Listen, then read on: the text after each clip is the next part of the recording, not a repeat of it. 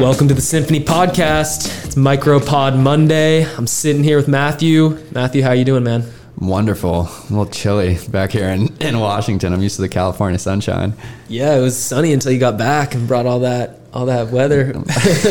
no, but I know what I'm saying. But we got a cool topic today. One that was audience suggested, and something that we're going to try and do more of is just pull back the curtains on what we do, what you guys are doing at Shreddables and Shroomy, and be real about the some of the struggles and also just the reality of how do you balance your financial situation with trying to build something, especially early in your career when you don't have a lot of finances. So, uh, I want to hear a little bit about some of the ups and downs and challenges that you guys have faced, and also how you have done a ton of building in your company without a ton of financing. Um, and we talked recently on an episode about sweat equity, investing time rather than money. But frame this one up for us from your perspective. Um, how did you guys even get started? Like, what were some of the early steps? And then we'll kind of talk about today some of the, the mindset things, but also tactical on how you can make this happen. Yeah. Well, if we rewind and take a look at how we started, um, we didn't have a lot of money to start with. Like, it wasn't one of those things where it was, um, you know, someone just hands us a big check and they say, go after the races.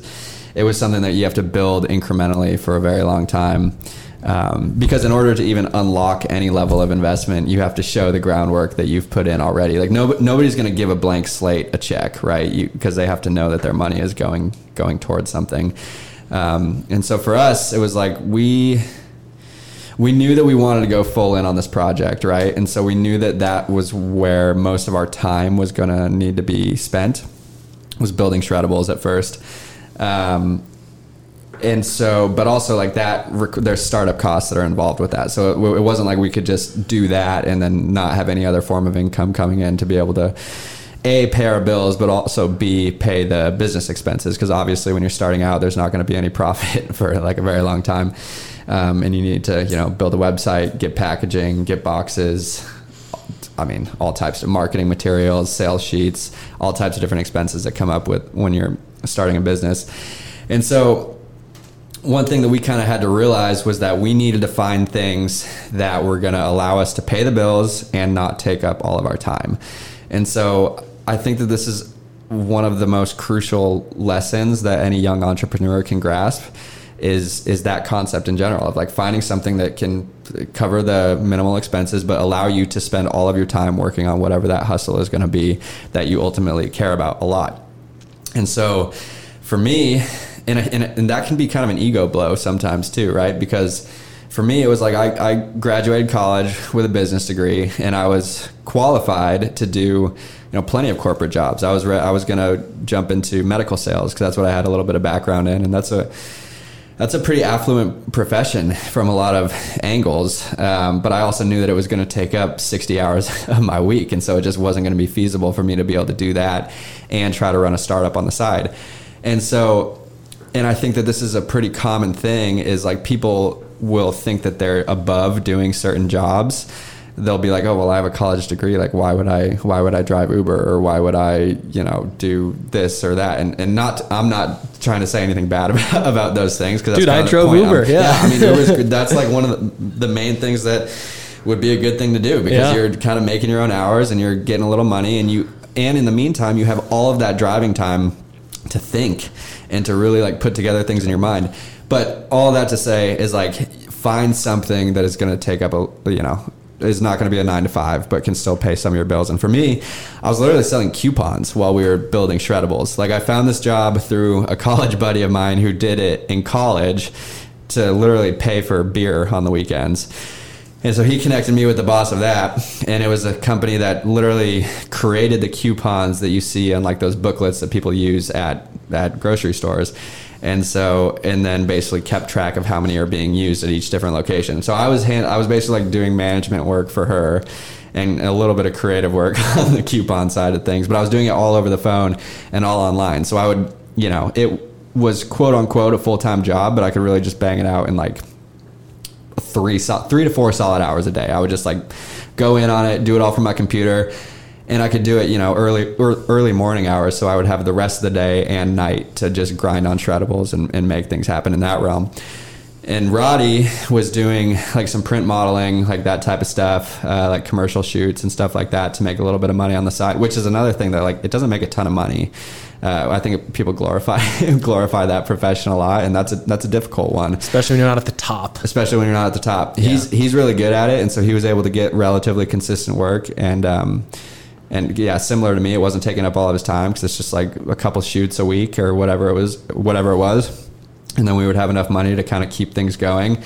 Um, and reinvest. Like we weren't at that point. Like we had enough money to stay alive, but there were a handful of our own personal needs that were just ignored for most of that time just because we knew that every dollar that we made either went towards our living expenses or to, or reinvested back into the business to be able to keep continuing progress in that department. And so i think that's something too that is important to talk about on this episode is that you do need to make sacrifices sometimes. Um, and so and that comes back to like your lifestyle throughout all of this. And so and it ultimately helps you decide whether this is important to you or not. Because like if something is very important to you and you can see the end goal for what it's going to be and what you want to turn it into then those day-to-day decisions and sacrifices in order to get there don't seem like that big of a deal. But if you're tied to you know the lifestyle that you're accustomed to and you want to go out to dinner all the time and take trips and you know do all whatever you want to do. Like there, you got you got to make choices somewhere, right? And so, and I think at, at, in those beginning stages, it's like you kind of just got to commit to it and just really be along for the ride and just know that you kind of have to put put yourself and your own personal needs on the back burner for a little while like as you're as you're building towards what you ultimately want to want to create but it was a it's tough. Like there's not a lot of money at first, and you got to be really smart and frugal with it throughout. And that's something that continues on too, even when you do get a little bit of money. Like, I mean, businesses at all levels need to be smart with their money, and there's and a lot of them are dealing with similar problems at different scales too. So there's never enough. There's usually not enough money to do all of the things that you want to be able to do.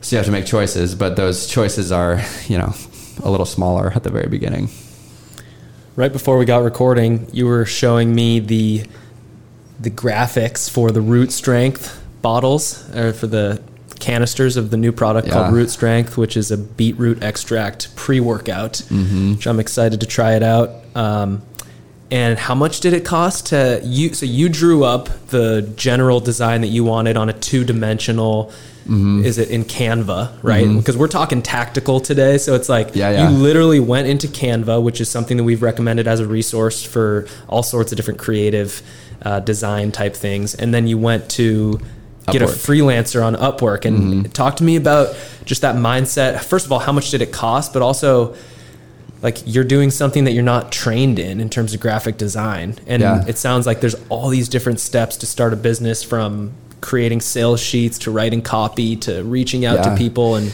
and if you google any of these things too right like along the journey if you're like oh i need you know professional mock-ups done or i need a website built and you you google that the first like 10 to 20 results are going to be agencies that cost you know thousands of dollars per month to be able to do all the different creative work that you want and like that's just not realistic if you're a startup and so part of the entrepreneur's uh, journey is finding out ways where you can you can be more frugal in certain departments and, and not pay someone who's going to be on a yearly salary to do something that you could hire someone across the world to do for $30 on a one-time job. You hired him for 30 bucks for that? Uh, I think it was like 30 $35 or something like that to do like a really, really good. really professionally yeah. done uh, three dimensional mock-up of, yeah. So I, I went into Canva well, and honestly, it starts even smaller than that. It like literally starts from Roddy or myself sketching in a notebook what we want like the general concept and idea for the label to look like, sketching out a logo, and then taking that and going into Canva, which is where you can basically take it a little bit further, get some structure to your design, and actually get some like graphic elements. Um, and then once you have a solid base, you just go on to Upwork, which is another resource that we've recommended on the show before. That's like so so so useful for any entrepreneur. You can find freelancers from all over, all over the world who will do all types of different jobs, anywhere from website building to graphic design to logo development to yeah, basically anything that you could think of. Um, for a lot for a lot cheaper than you would get if you tried to do it anywhere else. And there's other websites that you could use too. I think there's like Fiverr. Yeah, and Fiverr. Um, there's a few other ones as well. Yeah. Um, but yeah, so then we took that, hired someone on Upwork, and ended up getting like a really professionally done 3D mock-up of the new product that we can now plug into our presentations and use for investors. Um, and that's something that a lot of people would, you know, the person who would make that 3D mock-up in a lot of companies is someone who's on salary, and yeah, is costing the company a lot of money. So it's like, and that's one example of many that you kind of just you have to figure out how to be. You have to have that mindset in basically everything that you touch in this entrepreneurial space of like, what is the least amount that I can spend to to produce the most value or to to get me where I need to get or to get like the thing done that I need to get done.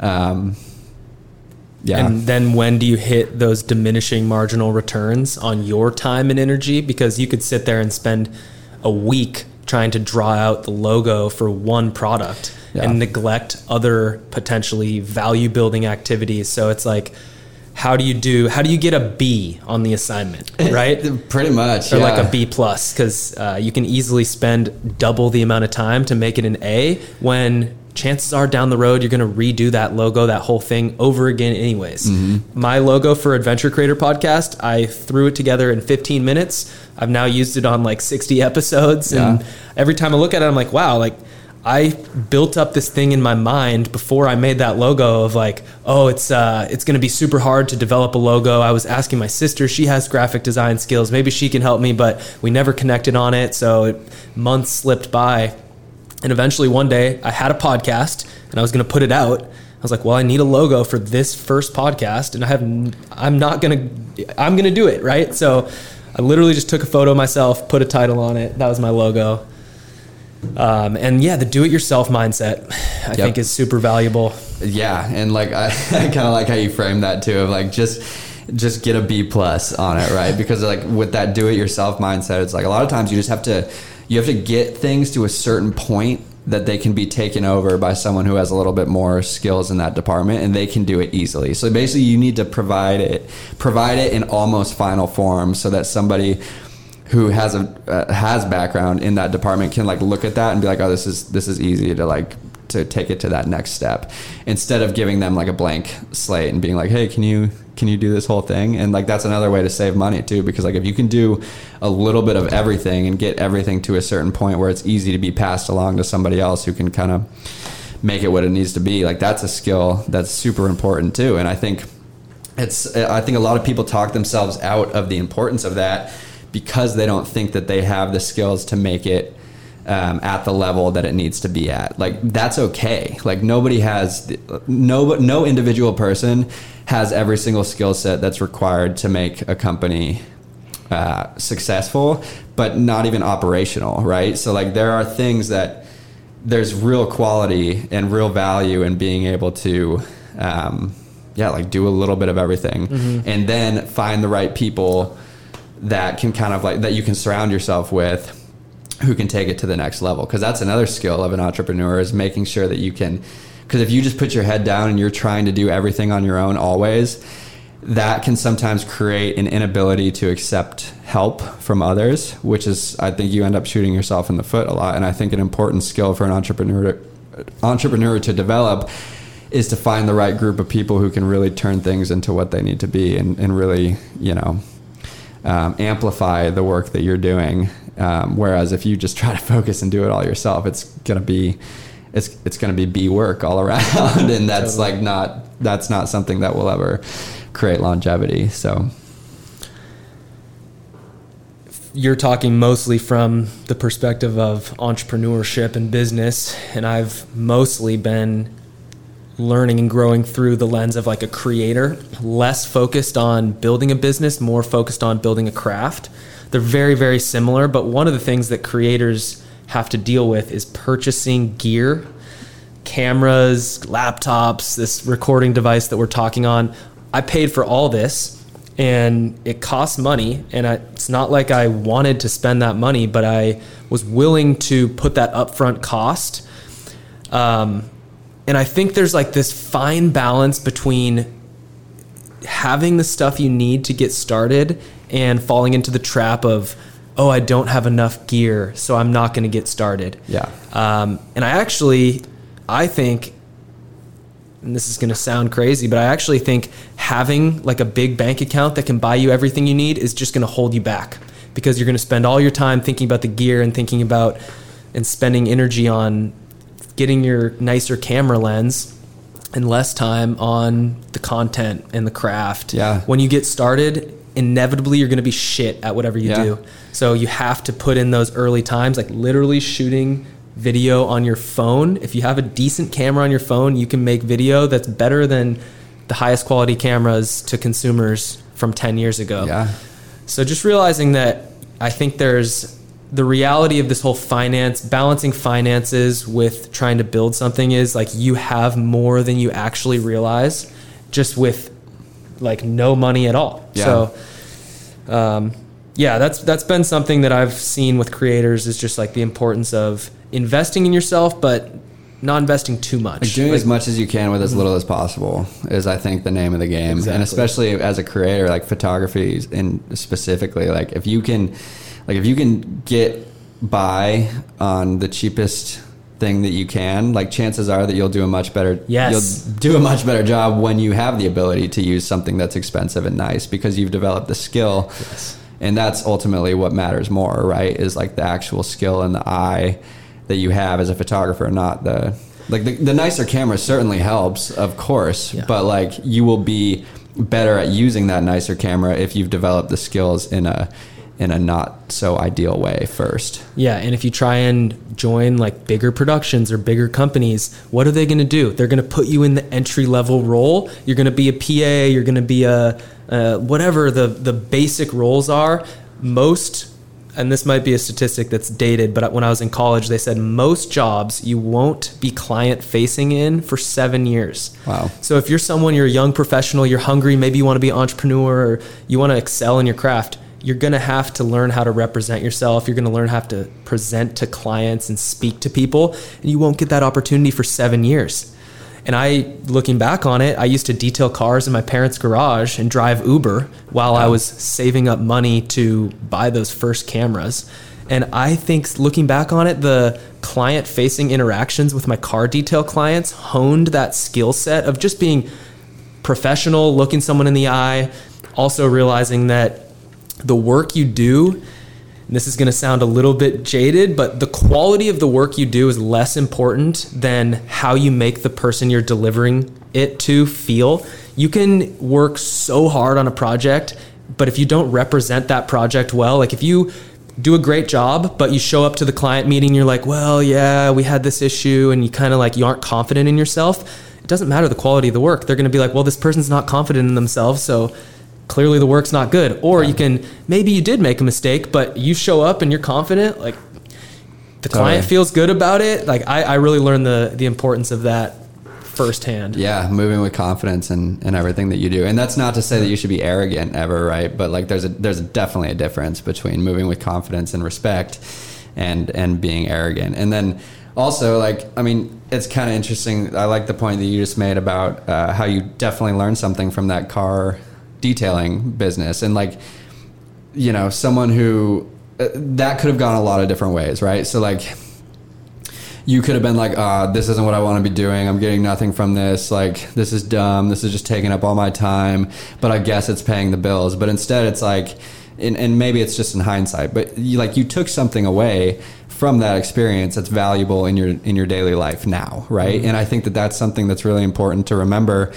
as you're doing anything. Like if you're if you need to pick up a side job because you're building towards your purpose, like like you don't need to feel reluctant about that. Like you can you can go head on into that and be like no i'm going to take away something from this that's going to help me. Like if you shift your perspective to think that that you can gain perspective or insight or ideas about anything from anything like that is such a valuable thing. And then you will take things from everything that you experience and, and integrate them into your daily life and they will help you and so and, and that comes back to being intentional about what you're doing but so I think, and, and that also just goes to say, like, don't feel like you're above doing anything. Like, just mm-hmm. do do what you need to do to get by to make sure that you can continue on the path that you set out to be on. Like, it doesn't matter what other people think. It doesn't matter that your your aunt or your uncle or your parents or your friends are telling you that they think it's lame that you're doing whatever. You know, like who cares? Like, and and the final reason is that you're building towards something that you're passionate about, and so like, who who could ever knock that? Mm. You know what I mean? And like, that's what's really important. So like, if you can always answer to yourself, I think that's the only thing that like really deeply matters. Like, if you're if you're feeling like you shouldn't be doing something because someone else is telling you that it that or someone else is skeptical about it, then I think that that's never really a good place to make decisions from, personally. But um, yeah, and like yo, another thing that I was doing well before, like right before we started Shreddables, because I knew that I had to make more money. This was right before I got the job selling coupons, but I was I was doing like landscaping jobs. I was doing odd jobs all around the neighborhood, yeah. helping people move out of their house or working in their yard. To like cutting back hedges and bushes and all types of different stuff and and like was that glorious work like not necessarily but i could have had a terrible attitude about it but instead I, I looked at it as a positive thing and I used that time while I was out in, outside in nature working with my hands and I could listen to podcasts I could learn I could call Roddy and we could we could ideate about about you know shreddables or any of these other businesses that we wanted to build in the future. Like there's ways to add value uh, to anything that you're basically involved with. So like as long as you have that vision of where you're going it can be plugged into whatever you're doing and you can find value in that. And you can take away skills you can take away perspectives um, and it all ultimately helps i think. And if you take that mindset it will help you a lot i think. What are some of the biggest challenges that you guys faced in this process of growing your brands like what were the things that like you weren't maybe able to just do yourself that you did really have to pay for or that took a ton more energy than you expected because of course like it's not as straightforward. I know it took something like 8 months to develop that shreddables recipe. Yeah. And you guys were driving to Vegas every weekend because that's where the kitchen was. Yeah. Um, well, yeah. So that was the first thing was that it was a two man operation, Roddy and I, and we're making you know a couple thousand bars in like a three or four day period of time which is just not sustainable, uh-huh. obviously, uh-huh. especially when you take into consideration that there's machinery that can do like a million bars in a day, right? So it's like it's just not even comparable. And especially as we were growing it, like we started to feel more and more like it was kind of getting out of our out of our control to be able to like handle all of the production. And so that was like one of the first things that we were like, okay, we have to spend a little bit of money and, and buy some machinery. But like we couldn't buy it domestic because it was way too freaking expensive. So we had to go overseas and use Alibaba, which is another uh, resource that I would suggest to entrepreneurs. You can basically find anything that you would ever need for like, literally anything. Wow. Um, yeah, just honestly go get lost in Alibaba for a day. You'll you'll be surprised. But so we spent money on two machines that ultimately were supposed to work automatically, like electronically. That would basically like you you get the I mean, I don't even know what to, the mixture of what shreddables is, and one machine like flattens it, mm-hmm. so like rolls it into one like slab, and then you transfer it to the other machine. It it pushes it through once, cuts it one way, pushes it through again, cuts it the other way. So then you have basically like 50, 50 cut bars. Um, in a matter of like seconds, right? Whereas when Roddy and I were making those by hand, that took us a long time. Mm-hmm. So we had to spend the money to get those machines from China, and that was like a, that was a decent chunk of money, like right? Like more than much? what more than what we had. It made us like uncomfortable financially. I would say. Right. I don't even remember exactly how much it was, but like I don't know. Like we probably spent around like ten to twenty grand or something like that on these That's on these two machines. Maybe less. It was uh-huh. probably closer to like the ten range. Uh-huh. Um, but at that time we had nothing, right? So like this was that's a lot. This was a lot. Yeah. And we get these machines from China, and they're in these huge wooden crates and we have to like break them open and there's no instruction manual there's like wires hanging out of the of the bo- of both machines and like literally no instruction manual and no like insight as to how to plug these things in at all and so And you spent all your money. we spent all of our money on oh it. Oh my and so, God. and not to mention these things are like heavy as all get out. And so we needed to like, and we needed to transfer them from where they got dropped off in front of the building to our kitchen space, which was on like the back corner. So literally, Roddy and I like, we had to like find these dolly rollers that were around and like just put all of our strength into like getting one side of it up onto one of the dollies and then like leveraging both of our like I was literally like on one side of it like pulling down so that it would like lift the other side up and then Roddy was like holding the other side up and then we were like slowly like moving across the whole warehouse to get it into our space. And uh, and we had to do that twice. So that took us I mean that was so fucking hard. It was insane. But then we had to find mechanics because we didn't know how to turn this thing on. So we we we hired like an electrician just to come out and take a look at it, try to get it going. Like literally, he was stumped, had no idea. We had to do this like three different times. Nobody knew, and so we were like, okay, well now we really have no money because we like spent all of this on the machines and then money that we didn't have hiring electricians, and none of them could frickin' figure it out. And so, and what we ultimately ended up doing with those machines is we use, we used them manually, so that we never even got them to work electric electronically like they were supposed to. And we would literally push the slab through the roller, take it off, put it to the next machine, push it through one way, push it through the other way, and then like package all the bars in general. But like, and so you you make it work, right? Because like we didn't really have a choice at that point, and it's not. You know, there's no refund on those two machines. It's not like we could just pack it up and send it back to China. And so that was that was the first one where it was like, wow, that was a huge money hit, and we didn't even we kind of like came out the other side without it, it even like working like it was supposed to. But Uh-huh. but you make it work, and then you keep going.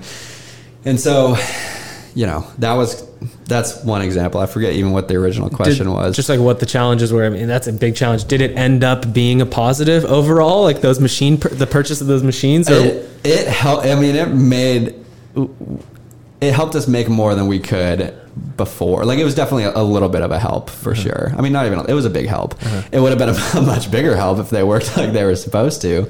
But I mean, it definitely it allowed us to make more bars, which was ultimately what we needed at that time. And so that was good. Um, and then flash forward, so we actually had we had some really cool success with shreddables in a really fast period of time. So we built that from the ground up for like a year and a half. And then a large publicly traded company came in and they showed interest in wanting to basically do like a merger, like a partial acquisition of our brand, and basically get us set up with a corporate backing, um, scalable manufacturing, and essentially just like provide us with all the structure that we would need to be like a global a global brand. So this was like a dream come true for us because we're running this like janky operation in Vegas, driving four hours every single week, making a couple thousand bars, coming back, fulfilling all the orders from our apartment. Our apartment was a fucking shit show. It was literally like stacked to the brim in every single room with boxes and all this packaging and all types of different stuff. So this company comes in and they say and we basically we structure a deal with them over about like three months it took about three months from beginning to like signing the deal um, and they acquired majority percentage of the company but that gave us so they there was like a cash buyout and then they gave us salaries within our own so basically salaries to continue running the company and then stock options in their company, um, and then operational funds for the company as well. So literally, this was like dream come true. We're set up now. Shreddables is going to go become this huge like monster of a brand. And so that deal goes through. Everything's running smoothly. We take the money from that deal that we made and immediately put it into some of the other ideas that we had for companies that are now very much in the works, like Shroomy and, and Root Strength and, and even Symphony. Um, and so, you know, because because we learned that lesson of like how to make money work, how to build things, and so this time we turned around and were able to do things a lot more quickly with that money. So we start. We basically got all these other things off the ground as we had like some security built in through Shreddables in terms of like financial security. But then uh, like 10 months go by and the company that bought us hadn't done anything with shreddables and they, they were hard to communicate with uh, we would send them all the information that they needed and they had they told us to shut down our operation in las vegas because they were going to be able to just pick up operations and do the manufacturing and do it at a much larger scale than we were able to and so we didn't even think twice about it we were like yeah perfect let's do it and so, and then they sit on it, sit on it, sit on it. Nothing's happening. We can't talk to the people we need to talk to. They just keep giving us more like mundane paperwork things that they need from us, which we turn around to them immediately in like a, a day. And then just like more silence, more silence. And it all just keeps building and building and building. And we just, uh, we're getting paid in the meantime, which is kind of funny. And like, I think, I mean, we were using that money in a, in a good strategic way, but it was just kind of, int- we were just like, why is this happening? like, you wouldn't think that they would pay us if they were just going to do nothing with the brand. Um, and so it finally gets to a point where we were like, okay, they basically ruined all of the momentum that we had going. Um, and now it seems like they don't have the ability to really make this a priority within their company. And so it seems like it's going to be a while until this until Shreddables really gets the chance that we thought that it was going to get at the beginning. And so we decided to take the company back from the company that bought us, um, which was a whole ordeal and took a matter of months. But we ultimately got it back, which was good news, but also kind of frightening news from for us because at that point now it's like okay no more no more checks coming in no more salary checks. Uh, and now we have not one so before it was like shroomy root strength these other things are like getting off the ground from the money that was coming in from shreddables right? In our salaries and, and whatnot. And now it's like we have three startups back in our lap. So now it's like back to ground zero plus two other brands which was a little bit overwhelming at, at the get go, but I mean, you know, our past experience of building shreddables the first time kind of gave us a better toolkit to be able to, to deal with that situation. But I mean, that's, that kind of went from, you know, getting a taste of what a little bit of money feels like back to, and like, and kind of like living in that way for a solid amount of time, like a solid year plus and then basically having to go all the way back to ground zero and live broke all over again and be frugal and grind and and you know do all the same things basically all over again. And that makes relationships complicated. That makes you know your own perspective of your life complicated because you started off on this trajectory and then all of a sudden you feel like you're kind of having to to um, trace back a little bit, you know. And so that was just, that was a very interesting period of life too. Um, but then also it's like that's what you sign up for as an entrepreneur. So you kind of just have to roll with the roll with the punches and, and take what you can get and, and keep moving forward. And and I think that's an important message too. Is just like if you have the ultimate goal for what you're trying to build, like any roadblock or any any of these little bumps or like what seems like they could be like the stopping point of what you're trying to do like it's almost it's almost laughable if you know where you're going. You're just like well why would i i'm not quitting right? Like i'm not there's like quitting is not really an option yeah. here. So it's like how do we how do we continue to move forward? How do we innovate? How do we um, be more flexible with our approach? And because i mean that's ultimately what really matters is like your ability to just keep moving forward no matter what and so, and there's a certain piece of that that requires you to have an open mind and have a flexible mind because if you're so gung ho about the way that you think that things are supposed to go, then it's going to feel like a lot bigger of a hit when things don't go your way. Mm-hmm. And so I think, you know, being flexible and keeping your eyes wide open and being able to kind of adapt to whatever happens is a definitely a um, a key skill to to pick up if you're going to if you want to step into this space. Dude, that's an awesome story, and thank you for sharing it. I think that's the story of this episode. It's like the the reality of the entrepreneurial journey is not glamorous.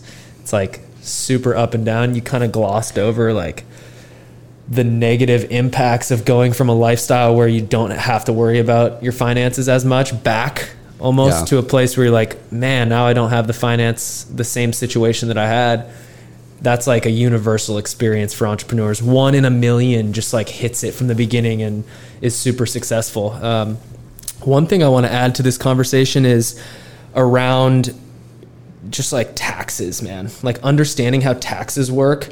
If you realize that, especially as an entrepreneur or a sole proprietor, or anything where you are the business in some way, I don't want to get caught for like tax fraud for saying this, but almost everything you spend money on is uh, deducted, is deductible.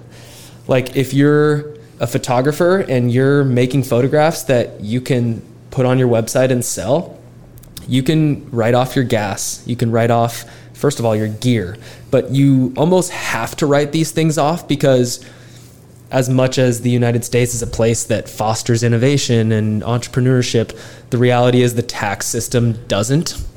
And it actually favors full time employees, large corporations over small businesses. So, taking every, like if we're talking, talking tactics, taking every deduction possible is super important. And understanding what is deductible and what's not, not breaking the law. We're not Yeah. talking about breaking the law at all. We're talking about following the law. But if you follow the law in the right way, you can significantly increase your financial situation without making more money. Like, if we're going to be super transparent here, my first year out of college, I think I made $35,000 that was that was actually plenty. Like that was enough. I remember filing the taxes at the end of the year, and I was expecting to make like sixty or seventy thousand. That was kind of my goal. And push come to shove, I ended up investing more time in traveling and did not make sixty or seventy thousand. And I asked myself the question of like, what is the value to me of having this experience traveling? I went to Europe for three months that first year. Um, and I asked myself, what's the financial value of this growth opportunity? And the answer to that question is I, I said at least ten thousand dollars, probably more like twenty or thirty or more thousand dollars. So if you're able to see experience and learning and growth for the potential benefit that it can give you down the road, it's like you know the the idea of compound interest and all these things. The same compound interest idea applies to your learning and your experience in life. Mm-hmm. And you can sell yourself short because early on in life, your time isn't valued in the market as much as you might value it. I valued my time two years ago enough to say I'm willing to p- get paid less because nobody in this world is going to pay me what I think I'm worth. And I think there's a there's like a idea that you're gonna you know get paid a solid amount early on and uh, you can try but i think you end up doing things you don't want to do more Yeah. often than not especially in photography you're going to do projects you don't want to do just because it pays and instead i've spent time podcasting and making films and doing things that make zero dollars Yeah. um, but that have brought me a ton of life and, and, And would ultimately make you more hireable if you ever wanted to dip back into anything, right? So like by doing all of those things, you're developing these skills that like you could ultimately take back if you were ever like, ah, I gotta go, I gotta go get a job somewhere. Like I gotta figure, you know, something else out. Like those are all things that are you're adding to your own skill set, your own personal brand, and like another that takes us back to like the tax situation of like of write offs and stuff like that. It's like yeah, like take take as many legs up as you can get with that Yes. because I mean you you are an individual. You're not supposed to be funding a business. Like mm-hmm. business like there's you don't have enough capital to be able to do that. I mean like when you look at big top performing companies, like the the owners of those companies are not the ones who are like who are providing the cash flow for the company. Like that's just not how it works. So like it's I mean you do have to take you know you got to take help where you can get it especially when you're a young entre- entrepreneur as well and i think for me it was actually a really cool one of the one of the coolest experiences i've had from a financial standpoint um, and kind of like what solidified my my path in terms of like okay I, I think i have a decent a decent grip on what's going on here so like when i graduated college the job that i said no to in order to build Shreddables. Well, actually, I went traveling first. I went and traveled and was a traveling English did a teacher. full episode on that yeah, one yeah. check in, it out in Guatemala. So ago. like, And then, but I had the same job offer when I got back from that trip in Guatemala as well. So I ultimately said no to it twice. Um, and that was, I think the salary on that one was like 60, 65 or something like that. Like, I mean, pretty solid, Solid. For, really solid for an entry level position. Um, and then, but I said no, built Shreddables. And then, you know, ultimately when we went through the merger, I got offered a much higher salary to work for the company that I created. And that was kind of like a, that was a moment where I was kind of like, oh, okay, like you can, you can do this. Like you can figure out a way to create financial, um, you know, wealth or freedom for yourself by kind of like doing what you think is right and like what you like the project that you're working on the you know there's you can you know? It like it's happened before and it will continue to happen and it's going to take sacrifice and it's going to take a lot of time being financially insecure but ultimately the payoff can be you know 10x 100x 1000x like I mean so it's like sometimes you have to make those you have to like sacrifice in the day to day. And this is kind of counterintuitive this is literally saying the opposite of what we talked about before because before we are like oh well don't always live your life and and say that like oh so that in 20 years I'll be like whatever. Mm-hmm. But that's not really what I'm saying. Here it's more so just like following your passion, doing those things in the day to day that maybe aren't making you any money in the meantime.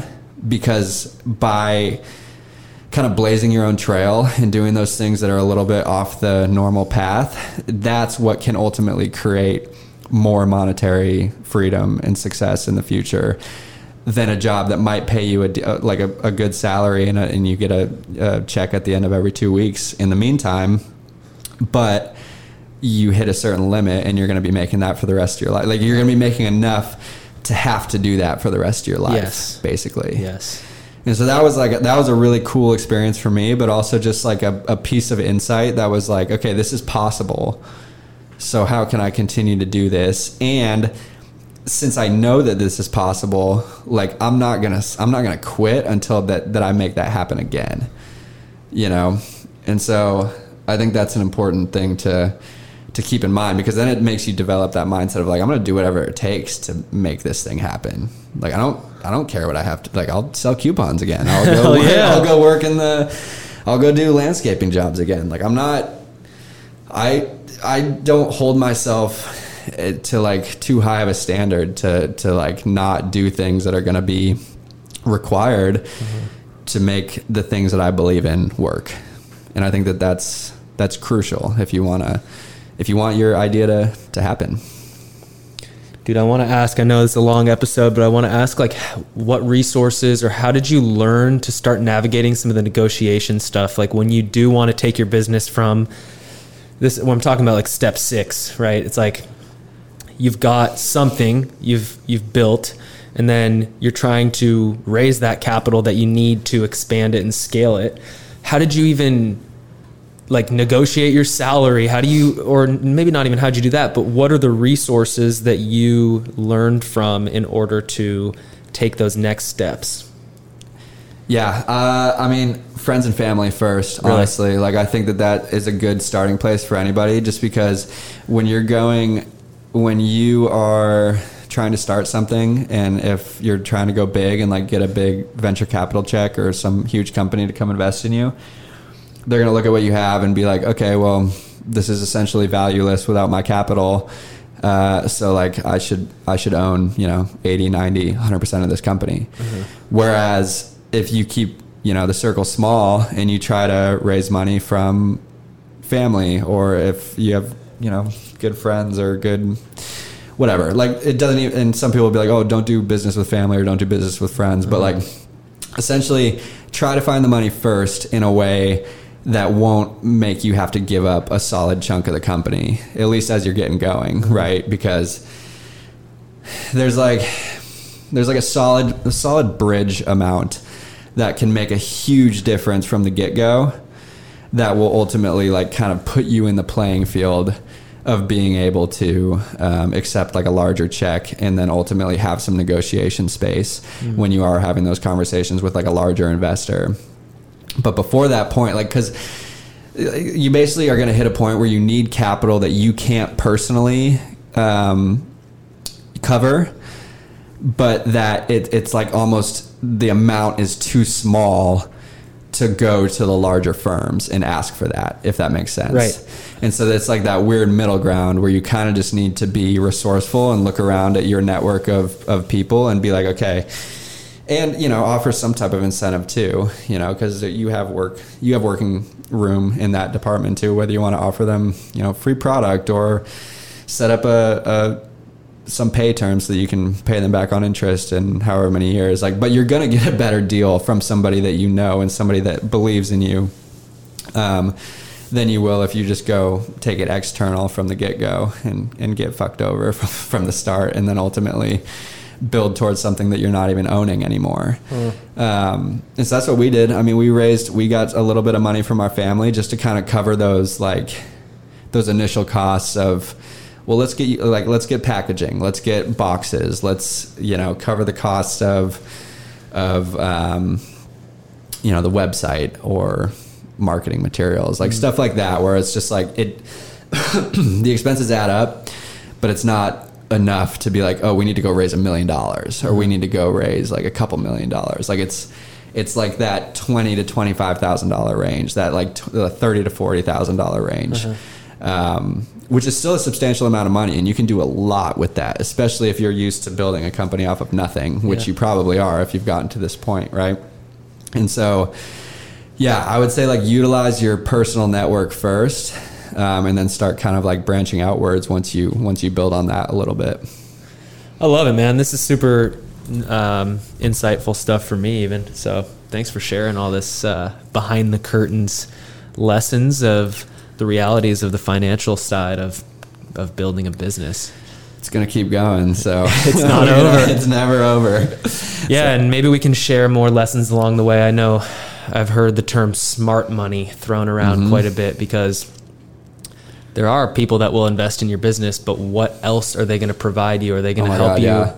Are that they going to just want that money back as soon as possible? Because once you're owned, or once your business is owned by someone else, um, you're almost like the puppet. You know, you're you're completely you're responsible to those investors. Well, and if it's coming from if it's coming from someone who is not in the in the sector that your business is in, that is going to create a lot of confusion too because you want someone that can that can write a check but also plug you into the space that you need to be in, right? And so it's like when we're when we're raising money for Shreddables, it's like we want that money coming from someone who has experience building a building like a product company mm. and has distribution channels already set up, like has the resources to be like, okay, here's a check, and now I'm going to introduce you to you know uh, the head of accounts for this line of distribution or i know the buyers at, at these grocery stores so i'll make the introduction like mm-hmm. that is so much different than somebody who writes a check and then is wondering what is going on with that money and has no experience in that field. So they don't know how much things cost. They don't know what goes into really establishing yourself in that space. And so then not only is it it's going to take you doing a lot more explaining, but then it's also going to take you doing a lot more work because like because you're yeah you just basically want somebody who can give you give you a leg up and plug you into a network um, that can kind of like expedite your process because money will expedite your process but ultimately you want you want money and support and a network to kind of tap into one final thing that I want to add in because I think it's relevant is how do you actually find those people? It's like, how do you start to build a list of names when you don't even know who these people are? How do you even start? And um, when we were on the phone with uh, venture capital managing director here in Seattle, um, he was talking about this idea of like building a Venn diagram, like an actual mm, visual, mm-hmm. where you start with, okay, what are the sectors or the industries or the types of people that I want for my business? So with Shreddables, it's um, performance, it's nutrition, it's plant based stuff. So then you can find people that fall into those categories, and then you can find people that have multiple categories in the Venn diagram. Where, Right. let's say for Shroomy, they already understand the mushroom space is a huge growing opportunity. If you talk to someone who understands the mushroom space and the potential of adaptogens, they're gonna get it. It's Versus no-bra- yeah. if you talk to somebody who's like, they maybe they want to invest and they might like you, but they just they they don't understand. Right. They, it's not something that they're they're used to talking about or speaking about.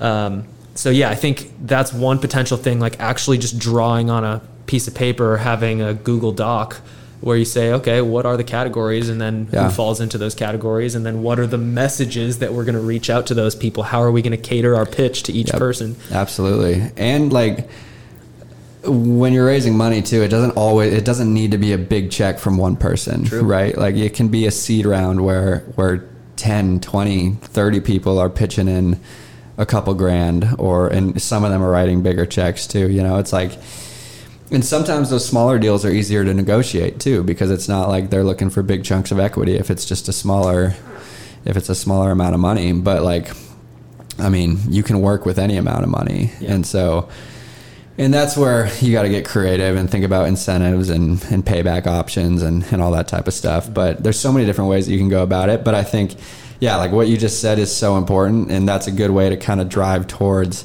finding smart money is like even identifying the categories that your product or your idea fit into.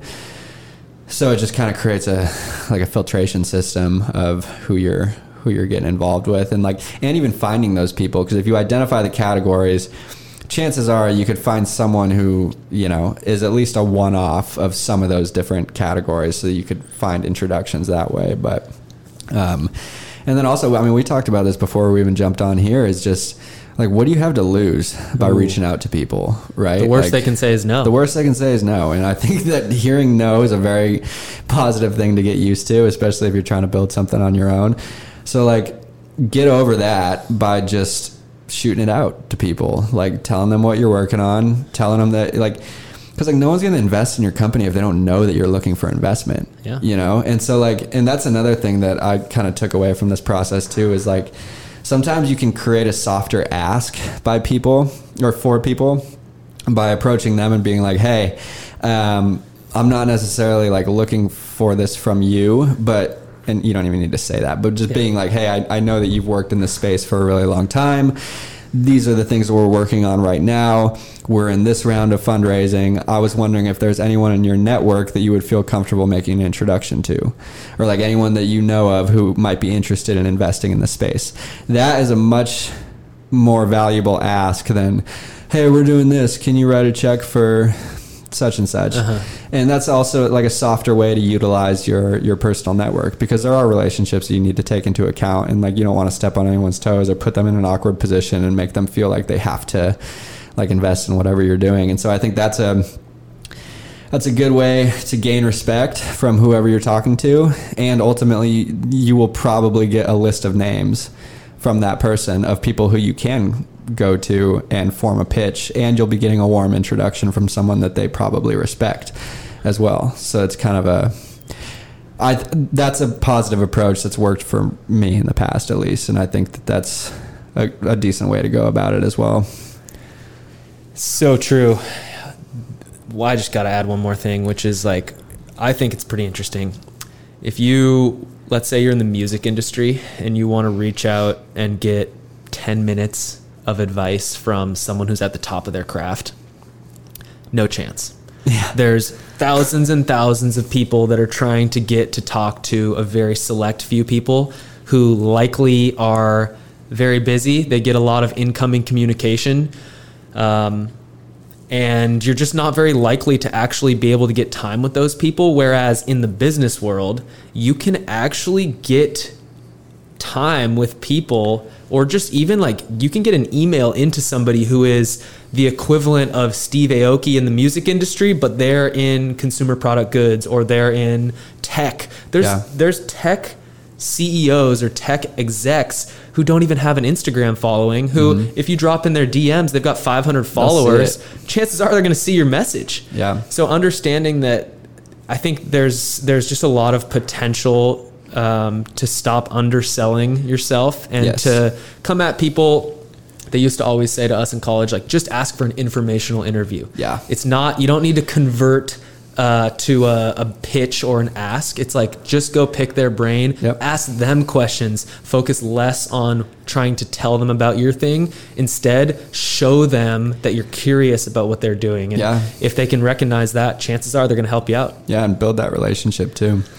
And you can there are things that kind of cross like what you're talking about right now too. It's like there's advice that you can get from people who are not in your sector, but like there's there's um similarities across the board in businesses, right? So like and this for example, the coupon business that I was working for as I was selling as we were building shreddables like I I learned so much from the structure of her business just because she had an operation going that serviced like like 10 different mm, probably more than that like 25 different shopping centers all of which had like 100 stores within them. And she was servicing all of them with a team of about like th- like three people and one like part-time um, freelancer.